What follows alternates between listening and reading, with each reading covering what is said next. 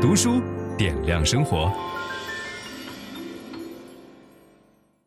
我有一个理想，就是通过我们漫长的讲书生涯，能够把一个国家、一个地区、一个时代的这种局部的历史呢，慢慢的讲出来。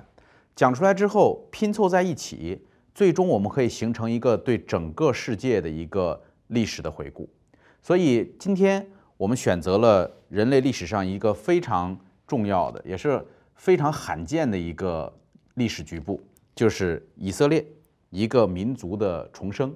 我个人为什么喜欢读这本书呢？就是我觉得我们以前看新闻，老听到新闻里边说那一套词儿，啊，加沙地带和约旦河西岸啊，犹太人定居点，巴勒斯坦难民营，我们觉得这些名词听起来都那么的熟悉，但是不知道是什么意思。那如果我们读完了这本书之后，我们才能够对这个民族或者那个地区、那个国家和它周围的这个环境，我们会有一个深刻的认知。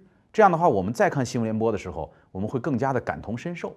所以，我们一起来了解以色列这个国家是怎么样一步一步的建立起来的。因为它是从无到有建立的一个过程。你想，建立一个公司都是一件非常不容易的事儿，何况是在强敌环伺的情况之下去建立一个国家，这一定是一个困难重重的事情。所以，我们也可以把这本书视作是一部伟大的创业史。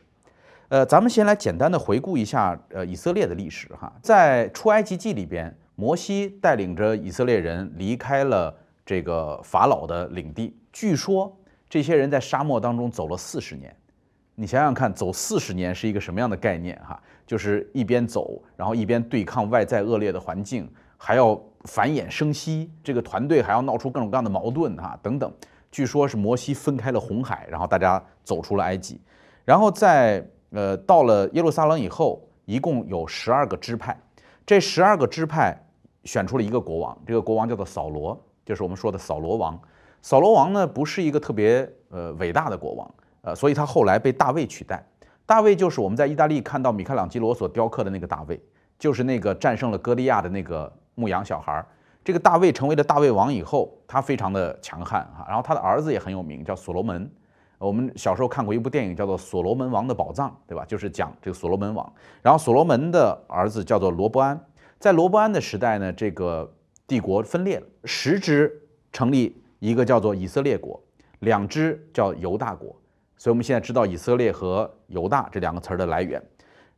以色列当时周围外敌特别强大，包括亚述王朝，然后包括后来的巴比伦王朝，呃，再到后来的雅典、希腊。都在对他们进行这个统治和征伐。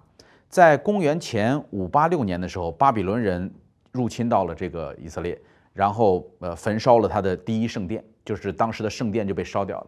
烧掉了之后，在公元前五三九年，波斯的国王居鲁士，然后让犹太人回归，把耶路撒冷继续让犹太人住，他们建立了第二圣殿，就是我们今天会说到说呃耶路撒冷有第二圣殿。在公元前一六四年。马卡比家族反抗希腊人成功。马卡比这个词儿呢，在呃这个希伯来语当中是锤子的意思，就是非常强硬的，像锤子一样强硬的一个家族。这个家族的人起事，然后反抗希腊的统治，胜利了。胜利了之后，就有了今天的光明节，就是犹太人所做的光明节，就是为了纪念马卡比家族的这个成功。但是希腊人结束之后，罗马人又来统治，奋锐党人反抗罗马。这一段非常的惨烈，最后这一千多个犹太人只剩下两个女孩儿，呃和五个孩子活了下来。然后这个罗马的皇帝哈德良又重建了耶路撒冷，然后他这次重建的时候就把耶路撒冷叫做叙利亚巴勒斯坦纳，就是我们知道叙利亚和巴勒斯坦这个词儿是从哈德良这个时代来的。在公元一三二年，巴尔科赫巴起义。这次起义获得了短暂的胜利，把罗马人赶了出去。但是没过多久，因为罗马部队实在太过强大，这个起义就被扑灭了。就此，再也没有反抗了。就是从公元一三二年的这一次最后的起义之后，犹太人的这个反抗的历程就彻底完了，开始了他们长达两千年的流亡历史。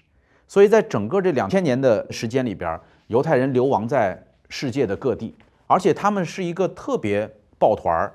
外形又特别容易分辨的一个群族，他们的男性就有打着卷的头发，从这个两边垂下来，然后戴着那些小帽子，黑头发，在西方人的世界里边，一眼就能够看到犹太人的社群是跟别人不一样的，然后一直受到很多地方的排挤、欺压。呃，包括我们后面会讲到，就犹太人为什么一定要回到耶路撒冷去建国？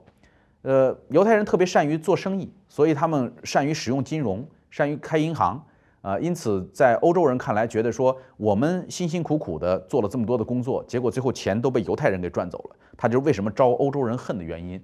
因为在天主教当中有一个要求，就是你不能够赚利息，你赚利息是一件。不道德的事儿啊！但是犹太人喜欢赚利息，他们喜欢做金融的生意哈。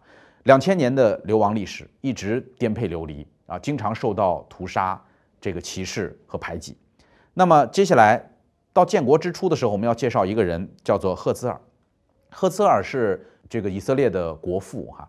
这个人呢是出生在佩斯，就是我们今天所说的布达佩斯。布达佩斯是两个地方，河的这边叫佩斯，河的这边叫布达。后来叫做布达佩斯，他是一八六零年出生在布达佩斯，然后十八岁的时候他来到了维也纳，在这个过程当中，他一直看到这个犹太人在欧洲的悲惨遭遇，在各种各样的地方。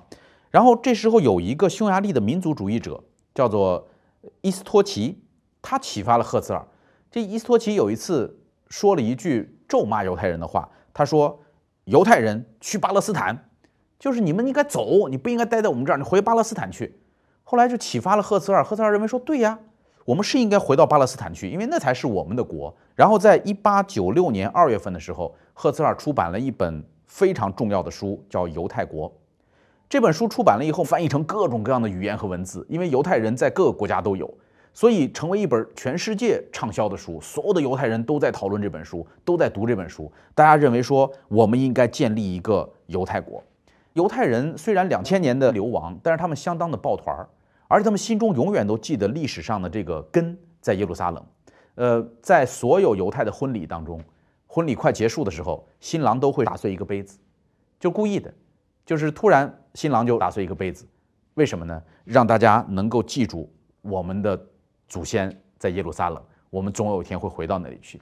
然后每一次犹太人的聚会结束以后，大家所说的话是什么呢？聚会结束了，要走了，说我们明年耶路撒冷见。就是两千年的时间，每年都要讲说我们明年耶路撒冷见，所以就是宗教使得这些人紧密的团结在一起。然后当《犹太国》这本书出来了以后，这个赫茨尔一下子成为了这个犹太人的精神领袖。